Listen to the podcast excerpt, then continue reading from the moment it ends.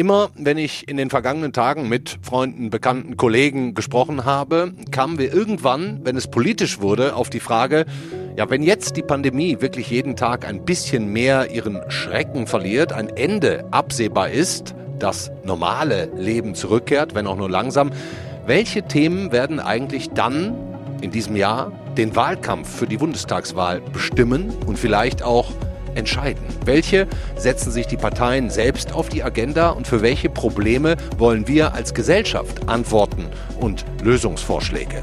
Genau darüber sprechen wir heute, unter anderem mit dem Marktforscher und Psychologen Stefan Grünewald, auch ziemlich spannend finde ich die Frage, wie kommunizieren Parteien in diesem Wahlkampf? Die Grünen scheinen da in Sachen politischer Kommunikation gerade noch die Nase vorn zu haben.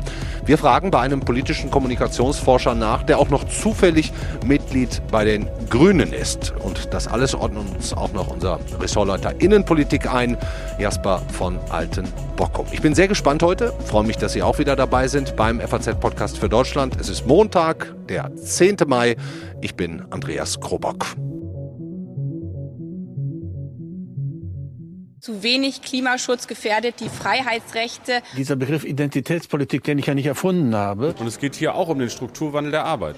Wo wir nicht äh, gut aussahen, das zeigt sich bis in die heutigen Tage. Das ist der Mangel an Digitalisierung unserer Gesellschaft. Und die Industrie ist im Kern dieser Entschleunigung. Wir sollten die Schuldenbremse modifizieren. Die Zahlen der Steuerschätzung für dieses Jahr sind besser, als wir befürchten mussten. Ja, wir haben in dieser kleinen Zusammenstellung gehört, einige Themen werden angeschnitten, Schulden, Steuern, Klima, Generationenvertrag, Identitätspolitik, Digitalisierung. Es gibt eine ganze Reihe von Themen, die größer werden, wenn die Pandemie-Themen kleiner werden, was ja hoffentlich bald auch ganz automatisch passiert. Wir haben ja weiterhin stabil sinkende Inzidenzen und, das kann ich jetzt schon ankündigen, die Kollegin Katrin Jakob kümmert sich morgen hier an gleicher Stelle schon um die Frage, wie realistisch tatsächlich auch schon ein halbwegs normaler Pfingsturlaub werden kann. Welche Themen also werden die Schlagzeilen rund um die Bundestagswahl bestimmen und welche werden die Parteien selber zu ihrem Hauptinhalt machen? Darüber, vor allem über den ersten Teil, sprechen wir jetzt. Fand ich ganz schön,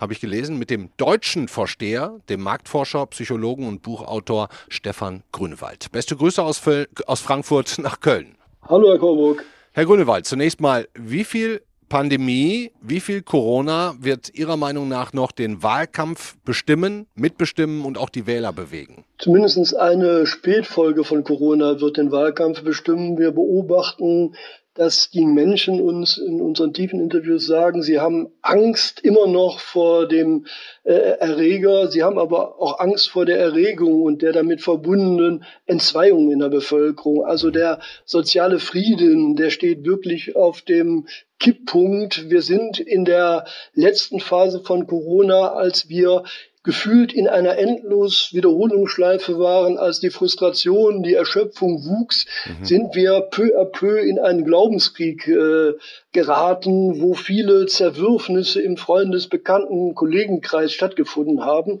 Und ein großes Thema wird wieder die Versöhnung sein. Wie können wir die Spaltung, die sich allerorten im Zuge dieses Glaubenskriegs ereignet hat, wie können wir die überwinden? Mhm. Und damit dann verbunden, wenn wir jetzt mal auf äh, die Politiker gehen, die oder denjenigen, der uns diese Versöhnung vielleicht am versöhnlichsten und friedlichsten präsentiert? Ein Plan auch? Ja klar, da gibt's natürlich äh, die große Frage aus psychologischer Sicht ist natürlich, äh, wer füllt die Müttervakanz, die nach 16 Jahren Angela Merkel äh, entstanden ist, wer füllt die aus? Und da haben wir natürlich drei unterschiedliche Modelle. Da haben wir die äh, Frau Baerbock, die als pragmatisch, klare Linie, äh, ideologisch äh, versierte Mutter erscheint. Da haben wir den rheinischen Menschen, äh, äh, den Ministerpräsidenten Laschet, der sehr, sehr menschlich, sehr, sehr katholisch rüberkommt, dem man, glaube ich, zutraut, dass er verschiedene Interessen ausbalancieren kann. Und da haben wir den sehr, sehr intellektuellen, äh, scharfsinnigen, äh, aber eher preußisch anmutenden äh, Herrn Scholz. Also das wird protestantisch hätten Sie jetzt noch sagen können. äh, protestantisch. Äh, genau, äh, das ist eine sehr offene Gemengelage. Okay. Gehen Sie denn mit mir mit, wie ich es eingangs gesagt habe, dass dennoch, je weniger bedrohlich die Pandemie jetzt wird, desto wichtiger werden auch andere Themen? Desto wichtiger werden andere Themen. Also ein, ein Thema zeichnet sich jetzt bereits ab, der Klimawandel. Das war ja schon vor Corona ein enervierendes Thema und wir haben auch festgestellt, äh, durch Corona ist diese Auenlandbräsigkeit, die wir hatten, also dieses Gefühl, irgendwie leben wir doch in einer recht kommoden Welt und die Zukunft, das war so das Gefühl 2019, kann allenfalls äh, schlechter werden. Also die Menschen haben sich lange Zeit in einer permanenten Gegenwart verbunkert, wollten mhm. am liebsten die Zeit anhalten. Durch Corona haben sie die Erfahrung gemacht, wir können was ändern. Wir können mit einer Krise auch produktiv umgehen, auch wenn nicht immer alles gleich glückt. Aber es gibt eine neue Veränderungszuversicht und die kann sich natürlich auf die großen Themen wie den Klimawandel werfen. Hm, sehr interessant, Herr Grunewald, was Sie da sagen. Da muss ich jetzt mal ganz kurz zwischenfragen, wie genau Sie ähm, auf, auf diese sehr interessanten Aussagen kommen. Also wie prognostizieren Sie eigentlich im Rheingold-Institut solche Stimmungsentwicklungen in der Gesellschaft? Ist das Psychologie? Sind das massenhaft Interviews oder greifen Sie dann im Anschluss auch noch auf handfeste Messinstrumente, Daten, Logarithmen zurück? Nein, wir äh kommen von der, von der psychologischen Diagnose. Das heißt, wir machen im Rheingold-Institut circa 200 Forschungsprojekte für äh, Markt, für Medien, für öffentliche äh, Träger, für Institutionen. Und äh, Kern dieser Forschungsprojekte ist, dass wir Menschen, Zuschauer, Wähler sinnbildlich zwei Stunden auf die Psychologen-Couch legen.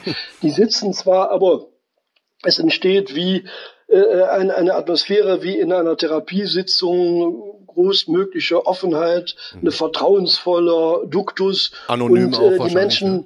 Anonym und die Menschen beschreiben, was ihnen durch den Kopf geht, was sie ängstigt, welche mitunter auch unbewussten Hoffnungen und Träume sie haben. Also wir haben bei den letzten vier Bundestagswahlen immer 50 Wähler sechs Wochen vor der Wahl auf der Couch gehabt und lagen manchmal näher äh, am Endergebnis als die Demoskopen, weil wir verstanden haben, was die Menschen im Innersten bewegt. Ach ja, das ist ja interessant. Wie wird es denn ausgehen, wenn Sie es schon wissen?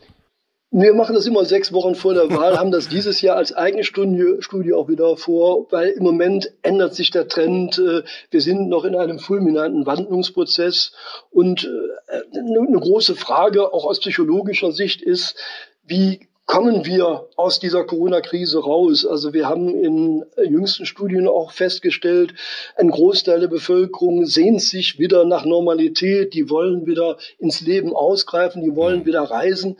Es gibt aber auch eine kleine Population, äh, ein gutes Viertel, vielleicht ein knappes Drittel, da haben wir festgestellt, die haben sich in dem letzten Jahr recht gut in Corona eingerichtet. Mhm. Die sind ganz froh, dass der Lebenskreis äh, überschaubarer geworden ist, dass das Leben entspannter geworden sind. Mhm. Die sind erleichtert, dass sie keine fremden Leute mehr kennenlernen müssen, keine fernen Länder mehr bereisen müssen. Und diejenigen, die sich so im Corona-Biedermeier eingerichtet haben, da ist auch die große Frage, wie kommen die wieder in einen mobilen oder produktiven Modus? Auch hier droht wieder ein erneuter Spaltpilz. Wen werden die denn wählen? Würde mich mal interessieren. Wenn das jetzt tatsächlich eine ähm, identifizierte und existente Gruppe ist, äh, haben die, würden Sie sagen, die kann man bestimmten Parteien zuordnen oder geht das quer durch die Bank? Also in äh, den letzten Monaten waren die Menschen eher äh, geneigt, Herrn, Herrn Söder äh, zu wählen, weil Herr Söder zum Hüter des kleinen, überschaubaren Lebenskreis äh, geworden ist und immer wieder die Botschaft vermittelt hat, riskiert nichts, bleibt äh, vorsichtig, Herr Laschet war von Anfang an eigentlich immer derjenige, der äh, proklamiert hat, ihr müsst wieder in die Schule gehen, ihr müsst wieder arbeiten. Er stand eher für diesen offenen Lebenskreis. Wie sich das jetzt neu sortiert, das äh, kann ich noch nicht absehen. Sie haben gerade das Thema Klima angeschnitten. Welche Themen hätten denn von Ihrer Schwere noch neben Klima vom Gewicht her überhaupt das Zeug dazu, hohen Gesprächswert noch zu bekommen? Corona war nicht für alle Menschen gleich äh, schrecklich. Äh, alle die, die wenig verdient hatten, die existenzielle Sorgen hatten, die beengt wohnten, haben in größerem Maße gelitten. Und ich glaube, diese Frage auch, wenn im Sommer die einen schon wieder was dürfen, was die anderen, weil sie noch nicht geimpft oder genesen sind, nicht dürfen, wird uns auch über den Sommer bis in den Herbst beschäftigen. Und die große Frage ist, wie kann die Politik zeigen, dass sie alle sieht und wertschätzt, aber diese Gerechtigkeitsunwucht, wie kann sie die wieder ausgleichen? Hm. Könnte so ein Thema, kontrovers diskutiert, vor der Wahl auch zu einem Gamechanger werden? Also ich glaube, ein einzelnes Thema wird äh, nicht der Gamechanger sein, sondern es ist immer ein Konglomerat. Es ist die grundsätzliche Frage, das meinte ich eben mit der Müttervakanz, äh, mhm. welcher Gestalt mhm. vertrauen trauen wir uns an, wer kann uns am besten in eine Zukunft äh, bringen, die versöhnlich ist, die sozial gerecht ist, die aber mhm. auch äh, Deutschland aus dem Zaudermodus, den wir in den letzten Monaten vielleicht verspürt haben, wieder, wieder, wieder rausholt. Und die anderen Themen, ne, das Versöhnungsthema, die Gerechtigkeit, aber auch das Aufbruchsthema, was sich am Klimawandel äh, festmacht, die gesellen sich in diese Grundstilistik eigentlich ein. Hm. Können Sie das so ein bisschen unterteilen? Könnte man jetzt sagen, die Hälfte macht die Persönlichkeit des Kandidaten aus, die ähm, andere Hälfte die Themen, für die der Kandidat steht? Oder ist das schwierig? Wenn man jetzt nur von der Körpersprache äh, guckt, ne, Herr Laschet, äh, dem, dem sieht man an, dass er äh, die, die Menschen mag und äh, immer um einen Ausgleich ringt. Mhm. Und diese Stilistik wird natürlich seine Themen auch immer wieder mitformen oder, oder überformen. Mhm. Von daher kann man, äh, sag mal, die, die Persönlichkeit und ihre Wirkung und die Taten, die sind letztendlich eins. Mhm. Dankeschön, Stefan Grünewald. Ich habe zu danken, Herr Korburg. Fand ich schon ganz interessant, dass der Marktforscher Stefan Grünewald davon ausgeht, dass die Themen Versöhnung, Gerechtigkeit, auch Klima in den kommenden Monaten die Stimmung ausmachen könnten. Sind ja gerade mal noch viereinhalb Monate bis zur Bundestagswahl und dann dürfen Sie entscheiden, wenn Sie volljährig sind und Staatsbürger, wem Sie Deutschland politisch in den nächsten vier Jahren anvertrauen wollen einer bei uns im Haus, der schon so einige Wahlkämpfe ums Kanzleramt als Journalist begleitet hat. Der ist jetzt bei mir im Studio angekommen, unser nächster Gesprächspartner, der Ressortleiter Innenpolitik. Hallo, Jasper von Altenbockum. Hallo, Herr Kroburg. Die Auenlandschaft haben Sie mir gerade zugerufen. Hat Ihnen gefallen vom Grünewald. Warum? F fand ich ein schönes Bild, weil ähm, es trifft es sehr gut. Also ähm, die Stimmung vor der Pandemie war ja in der Tat so, dass äh, also nicht nur die AfD als sich als Partei gegründet hat, die ja am liebsten in der Vergangenheit ihre Zelte wieder aufschlagen würde, sondern auch der Rest der Gesellschaft eigentlich ganz froh wäre, wenn alles so bleibt, wie es ist. Vielleicht ein bisschen noch ein bisschen mehr Klimaschutz, äh, dass alles noch sicherer wird, ja, aber im Grunde genommen fand man das doch schon alles sehr schön, wie es ist. Hm. Und dann haben Sie gesagt, das wird dieses Jahr vielleicht mehr Zukunftswahlkampf denn je? Und das hat das ist durch die Pandemie aufgebrochen worden. Äh, ich, ich, glaube aber auch äh, durch die Dramatik der, der, der ähm, Klimaentwicklung. Äh, und wir werden wahrscheinlich einen, einen, Wahlkampf haben, der sehr auf die Zukunft ausgerichtet ist. Also mhm. wie kann man es besser machen? Was erwartet uns? Wie Aufbruch, Entfesselung, das sind alles so Vokabeln, die in die Zukunft deuten. Ich habe aber noch gar nicht so einen Begriff gehört wie Agenda 20 10. Bräuchte sowas? Ja, gab es mal. Also es gab durchaus den, den, den Ausdruck, ich weiß nicht, Agenda 20, na, 20 ist zu spät, aber 2030, ja, gab es. Äh, oder Agenda 25, glaube ich.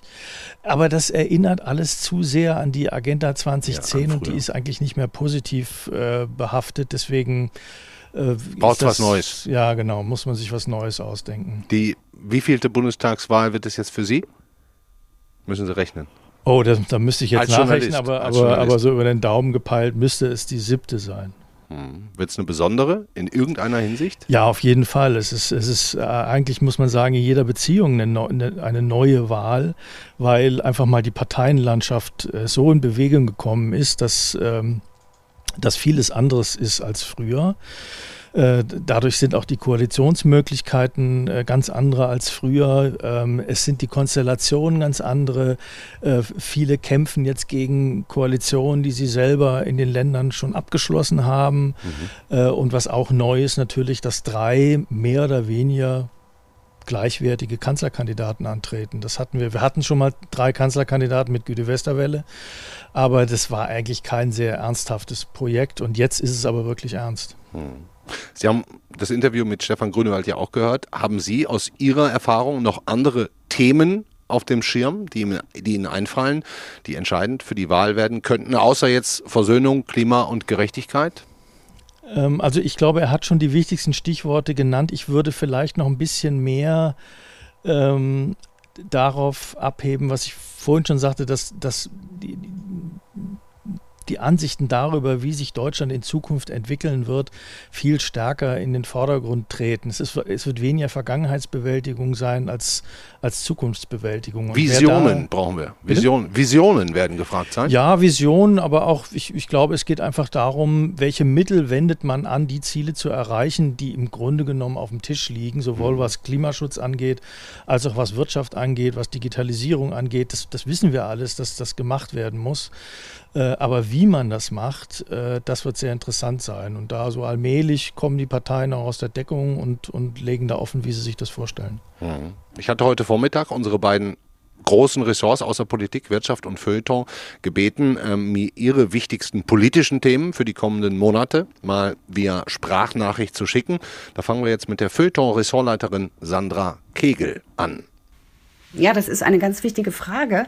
Und ich bin der Meinung, dass es jetzt ganz dringend so etwas braucht wie einen Pakt für die Jugend. Generationelle Sensibilität herzustellen. Die Jungen haben ohne zu murren mehr als ein Jahr zurückgesteckt. Das verdient Anerkennung und das war auch gesellschaftlich angemessen, denn es ging in diesem dynamischen Geschehen ja erst einmal darum, vor allem die Älteren, also die Hochrisikogruppe, zu schützen. Wenn nun ein Drittel der Gesellschaft, vor allem die Älteren, geschützt ist, dann sollte man den Blick darauf lenken, was die Jugend hierzu beigetragen hat.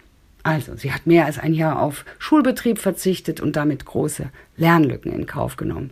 Sie hat aber auch verzichtet auf das, was eigentlich für die Entwicklung von Kindern und Jugendlichen so wichtig ist. Also ob das jetzt das Musizieren im Orchester ist oder das Singen im Chor, Feriencamps, die Entdeckung der Welt, rausgehen, Freunde treffen, zum Studium ins Ausland gehen. Deshalb müssen unsere Kinder jetzt die Chance erhalten, aufzuholen. Und sie sollten natürlich so schnell wie möglich geimpft werden können. Es kann nicht sein, dass Rentner sich jetzt auf Mallorca von den Strapazen der letzten Monate erholen und die Kinder weiterhin im Homeschooling sitzen. Herr Altenbockum, die Jugend als gesellschaftliche Gruppe gerade, so wird es immer wieder geschrieben und es heißt so, die Verlierer der Pandemie. Wird das eine Partei in ihrer Wahlprogramme aufnehmen? Also äh, bei dem Stichwort Verlierer, ich bin immer ein bisschen vorsichtig, weil ähm, also die, die klingt makaber, aber die Verlierer der Pandemie sind diejenigen, die, die überproportional gestorben sind. Und da ist eindeutig die, die ältere Generation die Verlierer. Nur ähm, ja, das, äh, das Ergebnis ist traurig. Ich, ich, deswegen, also kann ich mich nicht so ganz dran gewöhnen zu sagen, die jungen Leute seien jetzt die Verlierer der Pandemie, die haben ihre Zukunft noch vor sich und können was draus machen. Ähm, ich, ich glaube aber, dass es insofern eine Rolle spielt, weil, weil natürlich alle Themen irgendwie mit dem Stichwort Nachhaltigkeit zu tun haben. Das heißt, alles, was wir jetzt machen, äh, belastet oder entlastet die nächsten Generationen. Mhm.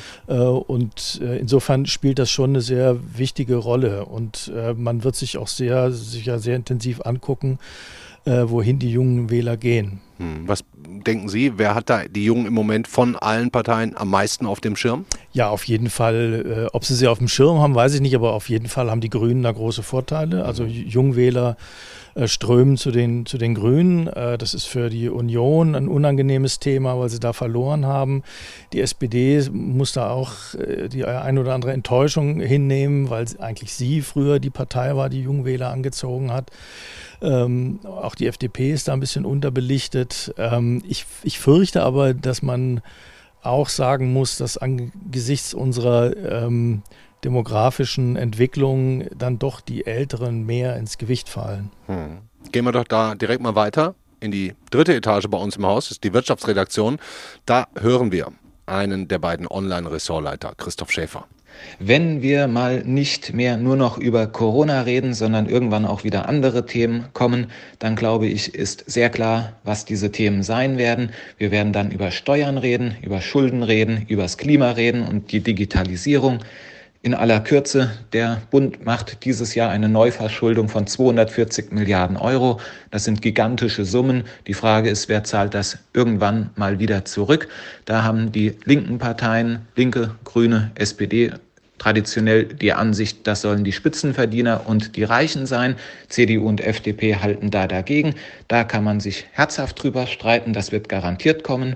Wir werden übers Klima reden. Wie kommen wir eigentlich von den höchsten Strompreisen in Europa runter? Wer bezahlt es eigentlich, wenn wir für höhere, ambitioniertere Klimaziele unsere Häuser noch besser dämmen, der, der, Hausbau dadurch teurer wird? Legt man das dann auf die Miete um oder sollen das die Eigentümer machen? Oder ist es dann vielleicht doch so, dass es nicht ganz so ambitioniert werden soll? Und last not least, wir haben massive Defizite in der Digitalisierung. Das erlebt im Moment jeder täglich, egal ob es um den Schulbetrieb geht, um die Ämter, um die Datenleitungen an sich. Da sind wirklich die Mängel mit den Händen zu greifen. Und wer da gute Konzepte hat, wird mit Blick auf die Bundestagswahl garantiert auch punkten. Und damit wird es kompliziert, fürchte ich, Herr Altenbockum. Denn das Geld liegt uns ja allen sehr nah. Wir haben wegen der Pandemie gerade gehört, riesige Neuverschuldung. Wie zahlen wir die denn? Wer zahlt die? Traut sich da irgendeine Partei, das in ihr Wahlprogramm zu schreiben? Steuern müssen leider erhöht werden? Also das, das wird sicher in der Tat eine spannende Frage sein. Also es ist sicher, keine der Parteien wird, wird wahrscheinlich mit dem, mit dem Vorsatz in den Wahlkampf gehen, dass sie sofort zurückgezahlt werden. Äh, das, das deutet schon an, dass, dass jede Partei oder alle Parteien eigentlich mit der Schuldenbremse hadern.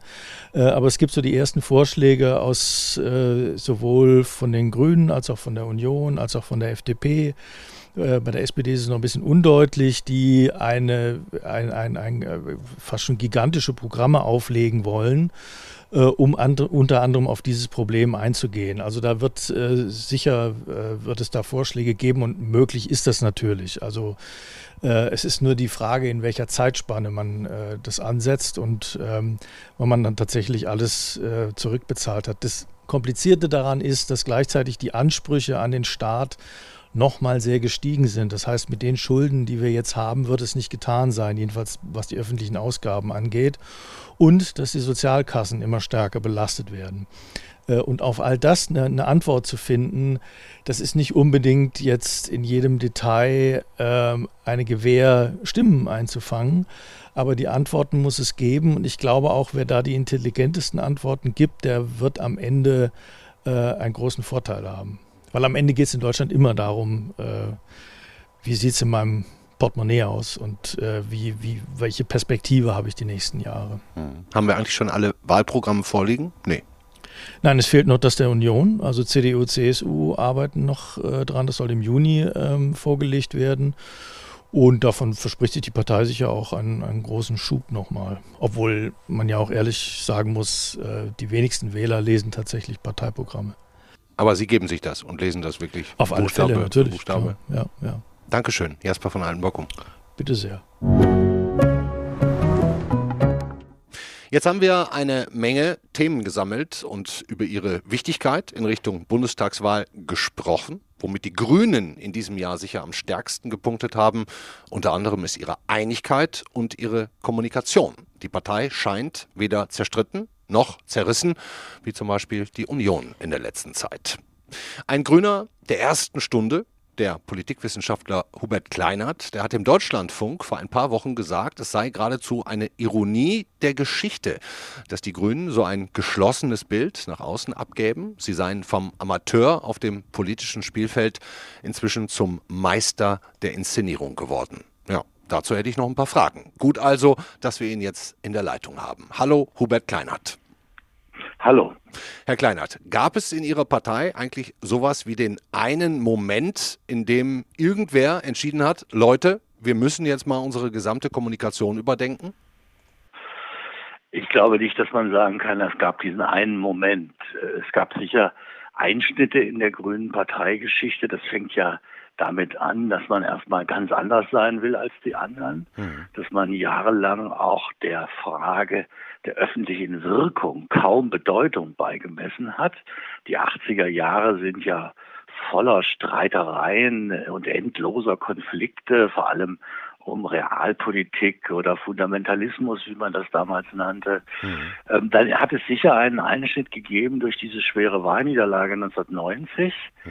Ähm, danach, Ach, so lange würden Sie die Geschichte jetzt auch in dieser Phase oder was in Sachen Ja, das zurück? war schon ein Einschnitt, mhm. weil, schauen Sie, ähm, ich würde sagen, erstens, die ganz Radikalen sind gegangen danach und zweitens, ähm, man durfte äh, ungefähr seit dieser Zeit doch stärker auch von äh, politischem Erfolg im Sinne von Wahlerfolg und öffentlicher Präsentation reden.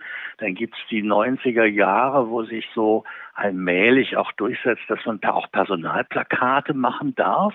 Das war ja in der Anfangszeit total verpönt, also keine Gesichter auf die Wahlplakate. Und dann ist natürlich auch um die Person von Fischer damals auch eine gewisse ja, soll man das Personenkult nennen, ist vielleicht übertrieben, aber ähm, das hat schon dann, dann hat erstmal seine Figur eine ganz überragende Rolle gespielt in ja. der öffentlichen Wahrnehmung. Und so hat sich das dann allmählich entwickelt. Ich würde sagen, so dann mit dieser neuen Parteiführung. Habeck, äh, Baerbock. Mhm. Habeck, Baerbock, das ist nochmal ein Einschnitt, weil die haben zumindest in der Zeit von Anfang 2018 bis vor kurzem doch ähm, äh, ich möchte es mal so ausdrücken, äh, das ist eine neue Stufe von Professionalität, weil die ganz bewusst auch darauf setzen, eine freundliche Ausstrahlung zu präsentieren. Daran hat es den Grünen ja oft gemangelt. Mhm. Und das ja, haben die dann, ja, seitdem die Parteivorsitzenden sind, wird das dann auch bei internen Meetings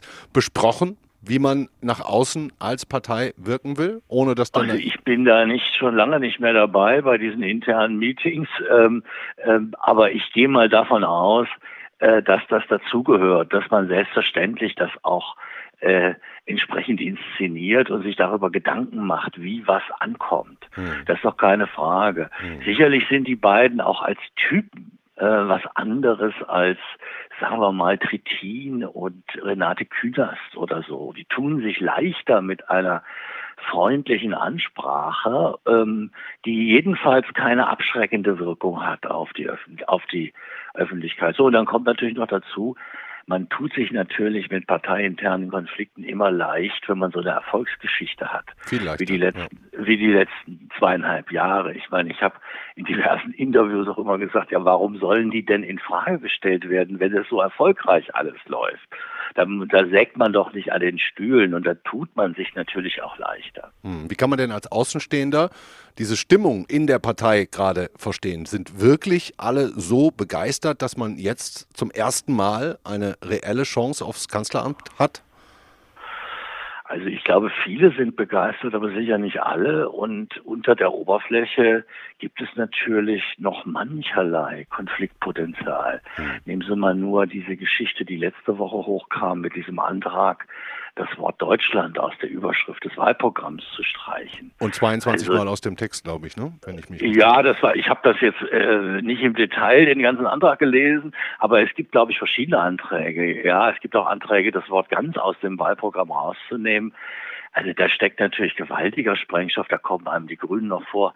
Also die, diese Antragsteller leben, glaube ich, noch äh, in den 80er Jahren. Also das ist, das ist natürlich ein beträchtliches Risiko. Also ganz so glatt äh, und ganz so einvernehmlich ist das nicht. Oder nehmen Sie diesen ähm, ja unter der Decke im Grunde vorhandenen Streit um das, was man heute Identitätspolitik nennt. Ja. Oder ich würde vielleicht mal sagen, den äh, die Neo-Jakobinismus könnte man das ja auch, äh, den, was sich da, was sich da derzeit abspielt aus Amerika sozusagen rübergeflutet, an den Hochschulen immer deutlicher spürbar und natürlich auch bei den Grünen. Also da gibt es Äh, das ist ein schwieriges Thema, was okay. da, äh, und da sehe ich auch Konfliktpotenziale zwischen Jungen und, und, und auch, auch Altlinken passt das ja nicht mit mhm. dieser Identitätspolitik. Die würden, glaube ich, auch die Dinge eher so sehen wie Frau Wagenknecht. Äh, also, äh, da lauert gewaltiges äh, Konfliktpotenzial. Ich weiß nicht, ob Wie wird das denn gelöst? Wie werden die Konflikte denn,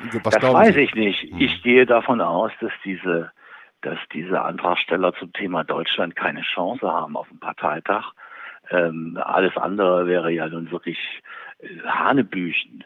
Ja, das wäre, würde die Grünen ja einen schrecklichen Fehler machen, äh, wenn sie das nicht beerdigen würden. Ähm, noch problematischer schätze ich die Wirkungen dieser Geschichte um Palmer ein. Palmer, hätte ich also Sie gerade gefragt. Wie verkraftet der Laden Boris Palmer? Ich glaube, dass sie da die Parteiführung da einen schweren Fehler gemacht hat. Also ähm, so voreilig, den, äh, dass die Kanzlerkandidatin so voreilig Palmer als Rassisten äh, outet und man äh, ausgerechnet der nun wirklich die Speerspitze der Realos immer gewesene Landesverband Baden-Württemberg ein Parteiausschussverfahren eröffnet. Also da muss ich sagen, ich glaube, da machen die Grünen einen schweren Fehler. Ich kann sehr gut verstehen, warum man warum äh, äh, Palmer einen hohen Nervfaktor für viele Grüne hat. Das äh, kann ich gut verstehen und ich verstehe ja auch nicht, warum er so erpicht darauf ist, sich ständig in Facebook auf alle möglichen merkwürdigen Konflikte einzulassen. Aber das ist ja kein Grund für ein Parteiausschussverfahren. Die Ironie ist ja offensichtlich, die ihr da zugespitzt verwendet. Mich erinnert das ein bisschen eher an Böhmermann in dem äh, Erdogan-Geschichte mhm. äh, von damals, wenn Sie sich erinnern. Also, aber äh, äh, rassistisch ist das ganz sicher nicht. Der Palmer ist vieles, er ist schillernde Figur, aber ich glaube, er ist doch kein Rassist. Also äh, es wird den Grünen schwerfallen, ähm, den Nachweis zu erbringen, dass er bewusst, bewusst und in gröblicher Weise äh, gegen äh, parteischädigend äh, sich hier verhalten hat. Also das ist, glaube ich, ein Fehler, den die Grünen da machen, weil das Verfahren wird dann immer wieder im Vorfeld des Bundestagswahlkampfs und vielleicht sogar noch darüber hinaus öffentlich eine Rolle spielen und an sowas kann man nichts gewinnen. Hm. Bin ich aber gespannt jetzt. Da scheint es ja doch äh, ein bisschen Konfliktstoff zu geben, ob die Grünen das in den nächsten Wochen und Monaten weiterhin alles so einig und glatt handeln werden. So. Sie klingen ein bisschen skeptisch. ja, ich bin, äh, es ist mein Job, auch ein Stück Skepsis äh, ähm, aufzubringen und äh, nicht nur auf die Inszenierung zu gucken. Es ist ja auch klar, auch bei anderen Themen, die Grünen sind jetzt so stark, dass man im Vorfeld des Bundestagswahlkampfs natürlich auch genauer hinschaut, äh, was äh, äh da wird es nicht reichen, eine gefällige Inszenierung hinzulegen. Äh, da guckt man natürlich auch genauer, was was kommt denn eigentlich, wenn die hier regieren und äh, was kommt, wenn sie sogar noch den, die Bundeskanzlerin stellen. Das ist doch ganz klar. Dankeschön, Hubert Kleinert. Danke, tschüss.